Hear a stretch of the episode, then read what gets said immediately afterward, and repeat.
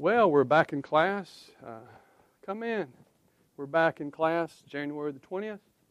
This will be lesson 54 from the section that we're going to begin from Matthew chapter 6. We hope to finish up Matthew chapter 6. I don't know if we'll do that today or not. Got a lot of material here, but if we don't, then certainly we will the next lesson. Then we'll move on to chapter 7. Today, Lord, from Matthew 6, 25 through 34 are these passages that sort of sort of fit together here.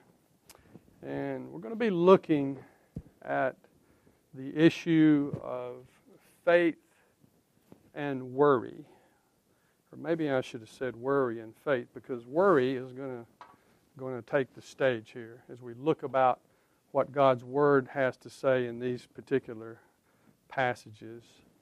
You could title this section a number of things as I was uh, studying through it and you know, looking through my booklet on the Sermon on the Mount, the, the book by Charles Quarles, he talks, he titles it The Results of Proper Priorities. That's the way he would title this whole passage of Scripture.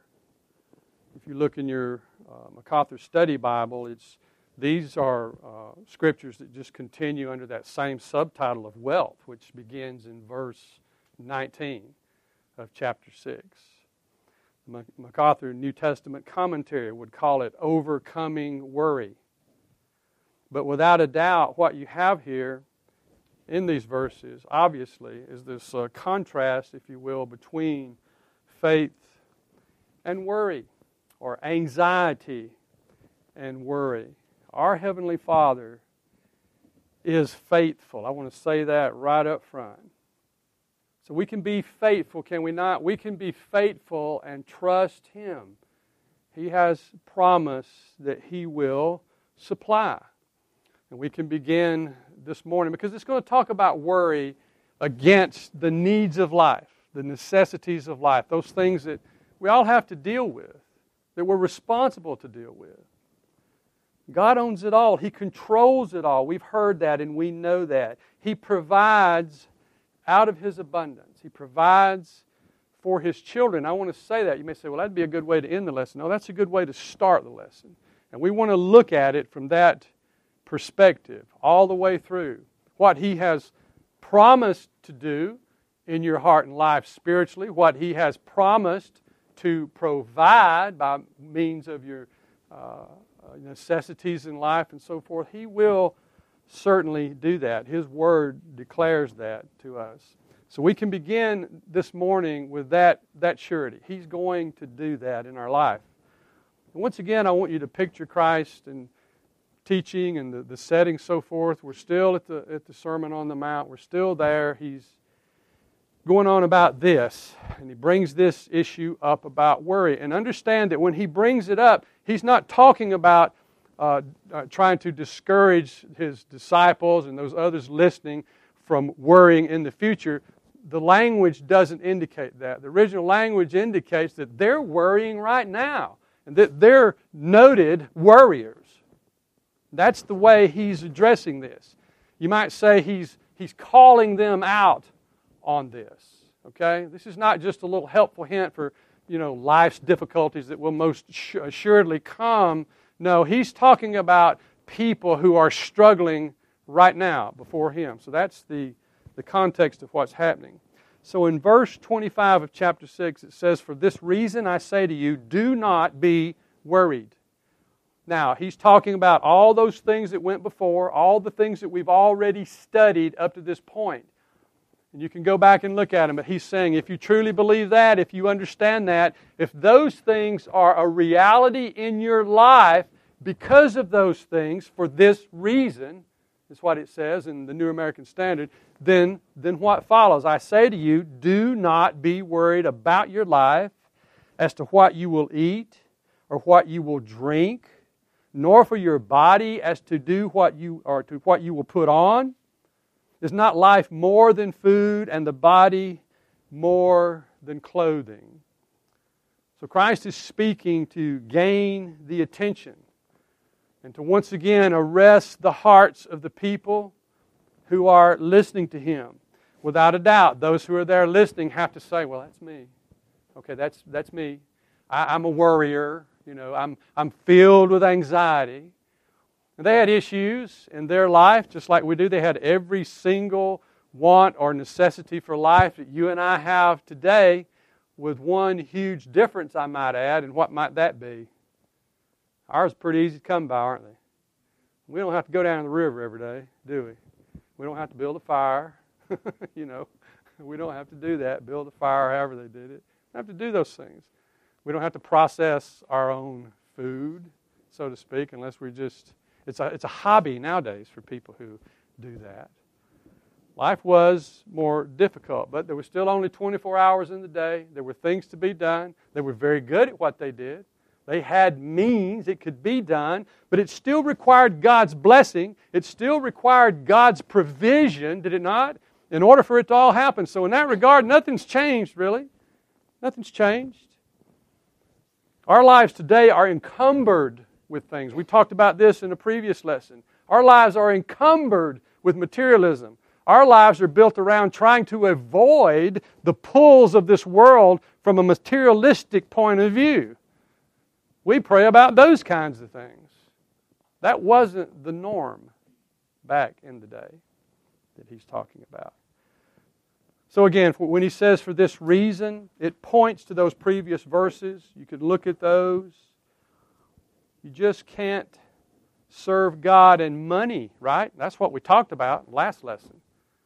And that's where he ends it. And there are other verses. All that he talked about beforehand, he wants to bring to their attention. Failure to view riches and possessions from a proper perspective does what? What does it do?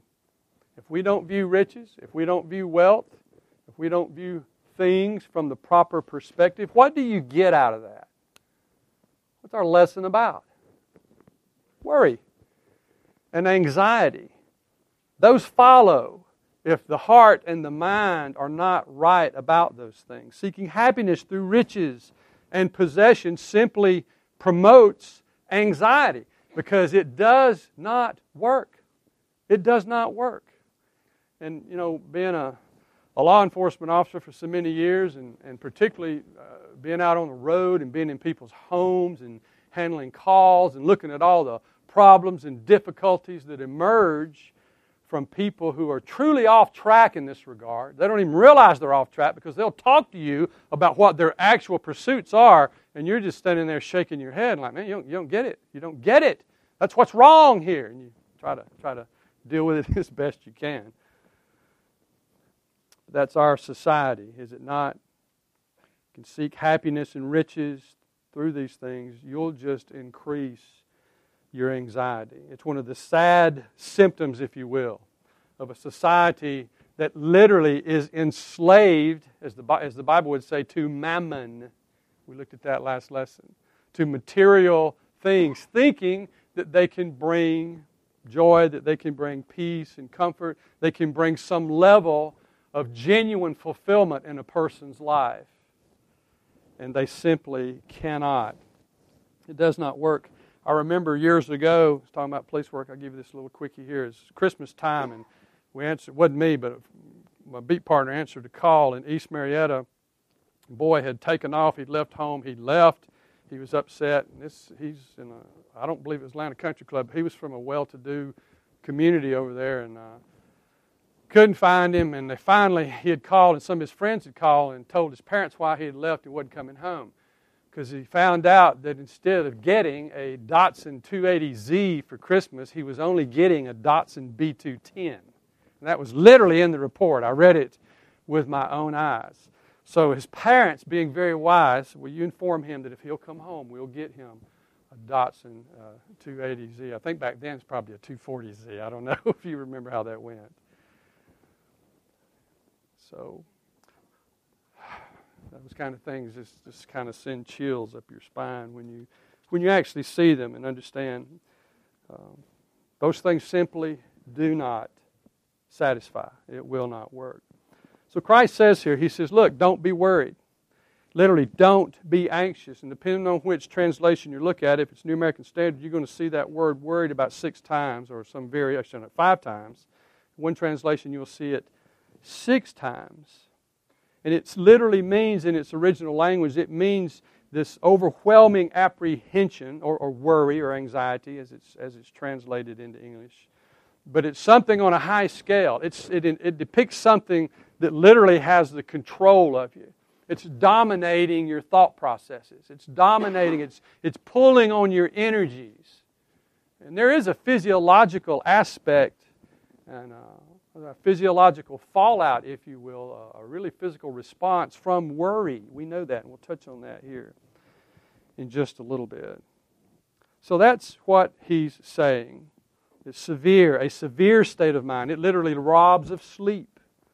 It's something that will take a person and push them closer, if you will, to old age in their life. It will rob you of years physically because it takes a toll. Isn't that interesting? It's not just the physical aspects of life that wear us out.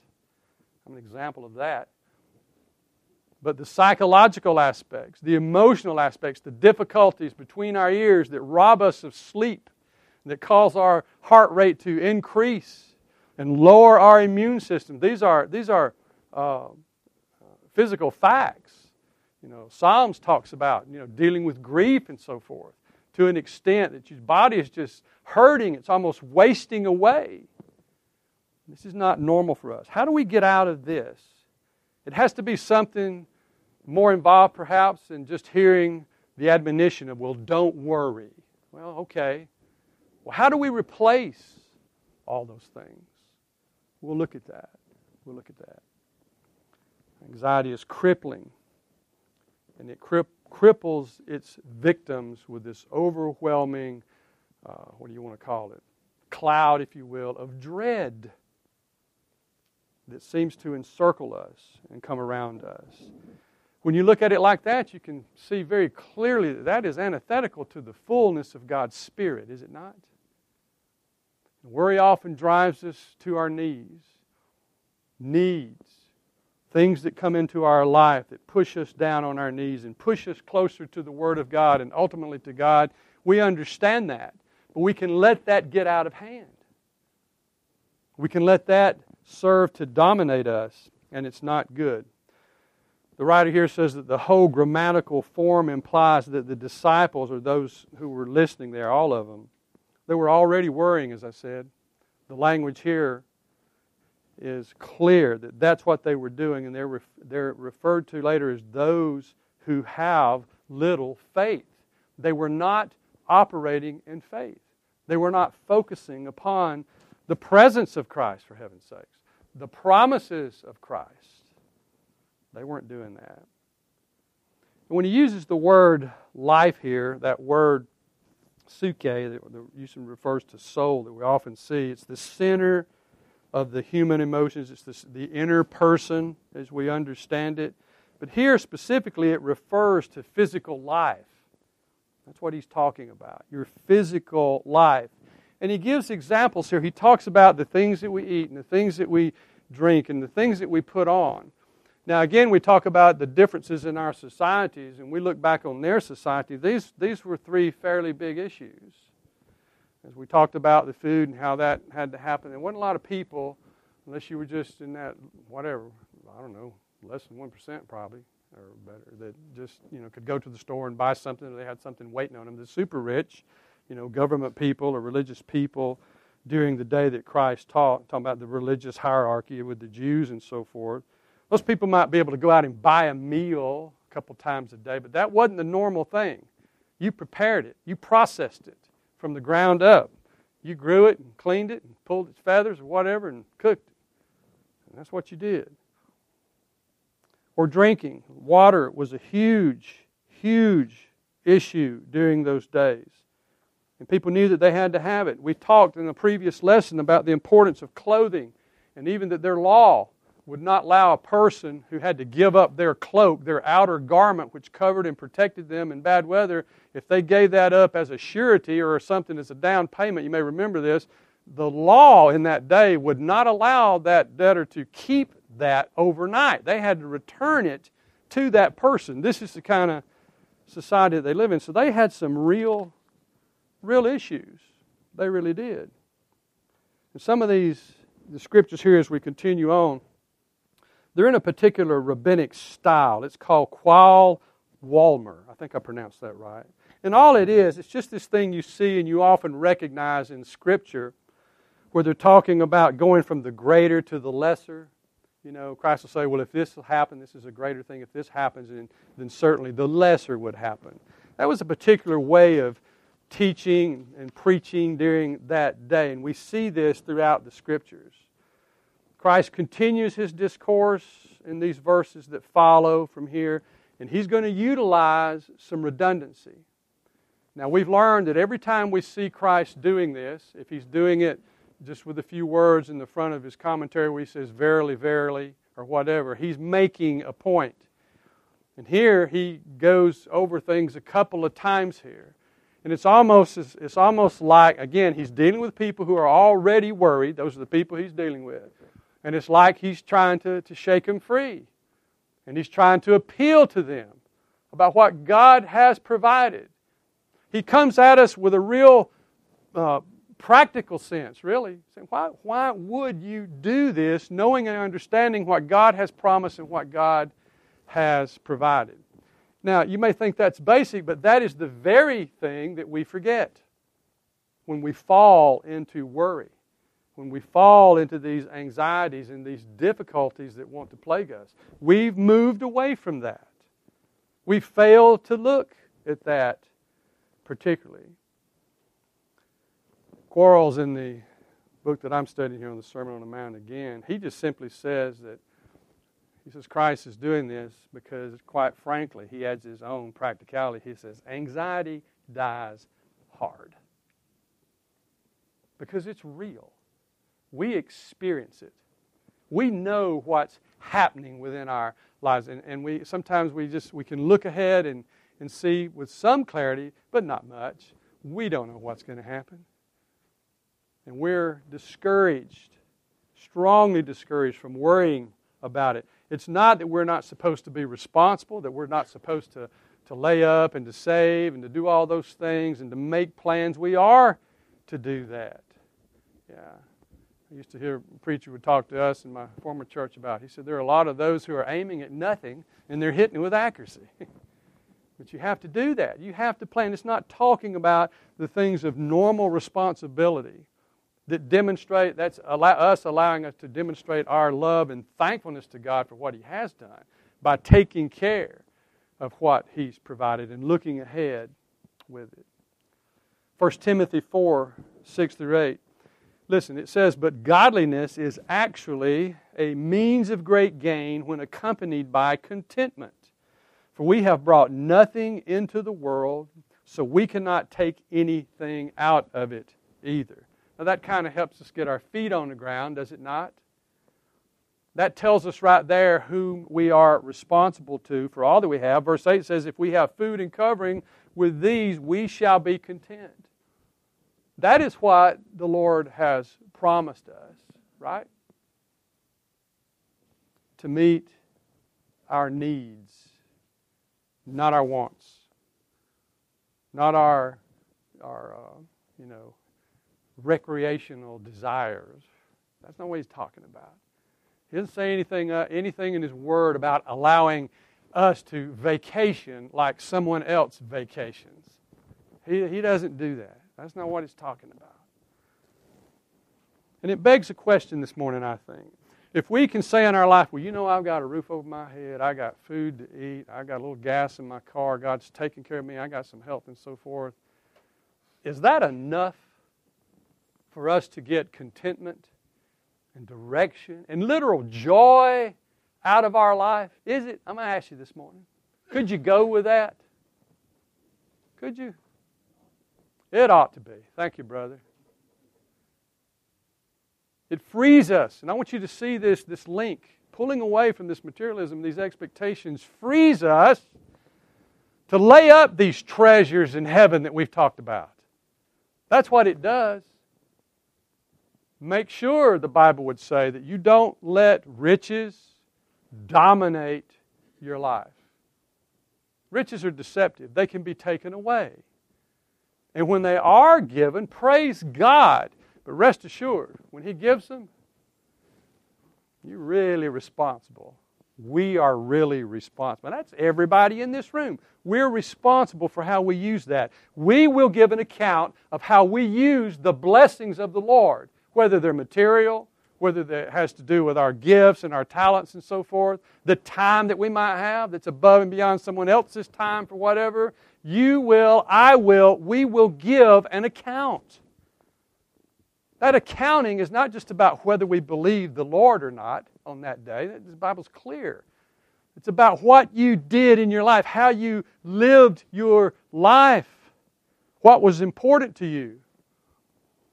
And that's why it remains true that you can see a person's checkbook and determine what's important to them, for the most part. That's what he wants us to do. So First Timothy reminds us, Paul reminds Timothy there, who's ministering to people, that look, talk to these people about this. Keep, keep them on track with this. Because it's just another way that evil slips into a person's life, gets their thinking off base, and they wind up in a difficult position. Philippians 4:11, where he says, "Not that I speak from want, Paul, he says, for I have learned to be content in whatever circumstances I am in." Can you say that today? And what does that mean? It means that there is that level of spiritual joy within us even during difficult times. Is that your experience this morning? Is it? Sometimes I think folks are tempted to say, perhaps even when there's teaching or preaching going on, people say, Well, you just don't know what I'm going through. You just don't know. Well, I can assure you that I do know. Okay, I've lived, lived long enough to know. and that the people around us know. that we're not unique. We're not unique in the difficulties of life, the things that come upon us. And we have the fellowship of Christ. We have the fellowship of the local church, a church that loves the Lord and highly prizes the Word of God. We have that. We have the Word of God. What we don't have is an excuse. We really don't. For trusting or not trusting God in light of what He has provided for us and promised for us. So, the greatness of God, His love for us, who He is makes worry absolutely unnecessary in our life.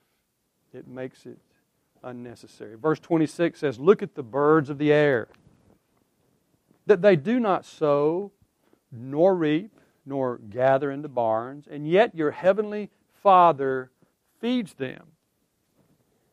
Are you not much more worthy than they are?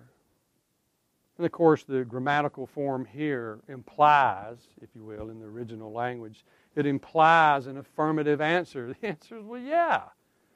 Again, practical, common sense here being demonstrated by Christ. You look around, you know God, you know He's the Creator, you see what He's done, you see how He can make it happen. We like to say nowadays, He can provide a way, and I like that.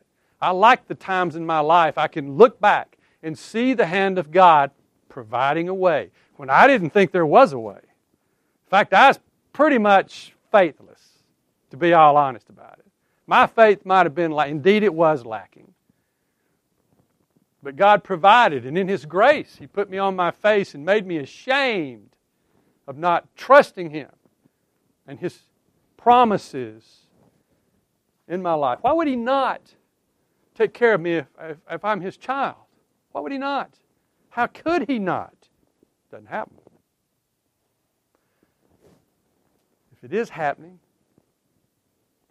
I'm going to say it plainly. What could it be? Let me, let me ask you. I, I don't even want to go there. You might not like me after I say What could it be?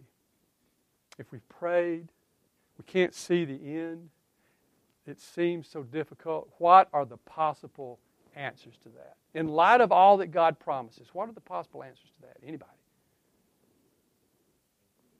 Okay, our, our expectations are off center. Okay, true enough. We don't need what we think we need. What else? Somebody go ahead and get the big one out of the way. Okay? There you go. Right out of the word. Thank you. What else? What else? Well, I'm thinking sin. Okay. That, that's the big one. We don't want to say that. we come to God and we say, Look, is my communication with you being hindered because I'm harboring some kind of sin? Is it? That has to be asked. Because he would want to get your attention about that first and foremost. First and foremost, Isaiah says, it is our sins that have separated us from God. Scriptures talk about broken fellowship. David cries out in that regard time and time again because it gets in the way. It gets in the way. God is going to take care of us. He's going to take care of us. The birds, they don't plant, they don't harvest, they don't store up, but He says God feeds them. Psalm 104 talks about that, 104, 27 through 28. They all wait, talking about they all wait for you to give them their food in due season. You give to them, they gather it up. You open your hand, they are satisfied with good. And he's just talking about the animal kingdom and God's providence. This is nothing new. This is the nature and character of God. Luke, when he's talking about this in the parallel verses, he calls them ravens, and that's really the specific um, connotation here. He's talking about the ravens, and you hear, you see these uh, ravens mentioned many, many times in the Bible, particularly in the Old Testament, in Psalms, and Leviticus, and Deuteronomy. So when Luke mentions it, he's drawing back from people who know and understand the Scripture, these things that deal with these raven birds and so forth, just to let you know that. This is what the people were thinking about as Christ spoke these words. We're simply worth more than that, talking again about this greater to the lesser again. But these passages point to a special relationship that we have with the Lord because He is our provider. He's our provider. Matthew chapter 7, we'll get there soon, but I want to go ahead and look briefly at 9 through 11. Because He says this. This is a recurring thing. We talked about redundancy. Now we're up into chapter 7. We'll see. He says, What man among you, if his son ask him for bread, will give him a stone? Or if he ask him for a fish, will give him a snake? If you then, who are evil, know how to give good gifts to your children, to our children, how much more will your Father in heaven give good things to those who ask of him? You see it again. We need to rejoice in God's promises. We rejoice in His provision, even when it appears that we're in want. We're in want for a particular purpose. If for no other reason to turn our attention to Him and be reminded once again that we're not like that guy who says, Wow, look, I've had a bumper crop. I'm just going to have to build new barns and take in everything else, and then I can sit back and relax and take ease. God forbid. It's necessary for us to constantly stay reminded and aware of the fact that we're dependent upon our Heavenly Father for every provision in our life. Now, that alone would drive us to a level of thankfulness. It's absolutely necessary as we serve our God. It's necessary. So I share that with you from Matthew. Now, here, let's take a look just a moment. Look at this fact. Man lost his assurance of God's provision as a result of the fall. You go back and you look at the state of, of mankind at that point, and sin entered the world, and things changed, did they not? Things got harder. By the, by the sweat of your brow, now things get processed. And then later, of course, the Jews forfeited their blessings by forsaking the Mosaic covenant. They did that. Go read Deuteronomy 28. But that leads up to what Christ has promised this new covenant which has to do with His provision, which has to do, once again, with Him reaching down and providing, making changes, but in this case, in a much more spiritual way, not just the physical aspects of life. We refer to it as the new covenant. And the writers that I've studied here in commentary, they say that this is really where Jesus is going. This is what he's pointing to that amongst this, uh, as part of this new covenant, this is evidence, Christ being there present with them, and certainly the, the uh, ultimate sacrifice that's looming for him, why he's here, to pay that sin debt. He's bringing all this together and getting them to understand that, look, the new covenant is upon you. God is going to do a work. He's going to change your hearts. He's going to provide in that respect as well. And it's a good place for us to turn our attentions anyway, because that's what we should be thinking about. We should be thinking more about our spiritual awkwardness, our spiritual necessity, our spiritual poverty than these other things. And we must first look at what God has provided here in this new covenant. Ezekiel 36 27 says, I will put my spirit within you and cause you to walk in my statutes, and you will be careful to observe my ordinances. But look at the nature of this. This is what God is going to do. In our own salvation, we come to Christ. We come to the knowledge of God, which of course involves our own need for a Savior. We do that without a doubt because He first reaches down for us. That's what happens. This is what He's done. This is the ultimate provision for us. That's why when we get to it, and I'll go ahead and quote it, but when we get to Matthew 6:33, right before the end of this passage, he says, I won't deal with it now, but I'll mention it. Seek ye first the kingdom of God and his righteousness. And then these things that we've been talking about up front, all of these things, he says, will be added to you. So we look at first things first here. As we look at this broader issue about our needs and so forth, God has not changed, His heart has not changed. And I couldn't help but look at His heart what He's done in demonstration to Israel and what He would do. Oh, well, I thought I had it marked. Oh, uh, my uh, Bible fell off my car out there and was blowing around. But I'm going to look at Deuteronomy chapter 30 as I turn to it here. Deuteronomy. Is that in the Old or New Testament? Deuteronomy chapter 30. And I'm going to read verses 1 through 10 because this shows the heart of God for his people Israel. And you may say, well, what does that have to do with now? Because Moses is talking here about something that's going to happen in the future. He understood, he knew in some manner that Israel was going to go through a really difficult time. And uh, of course, he's, he's talking about the time when they were enslaved.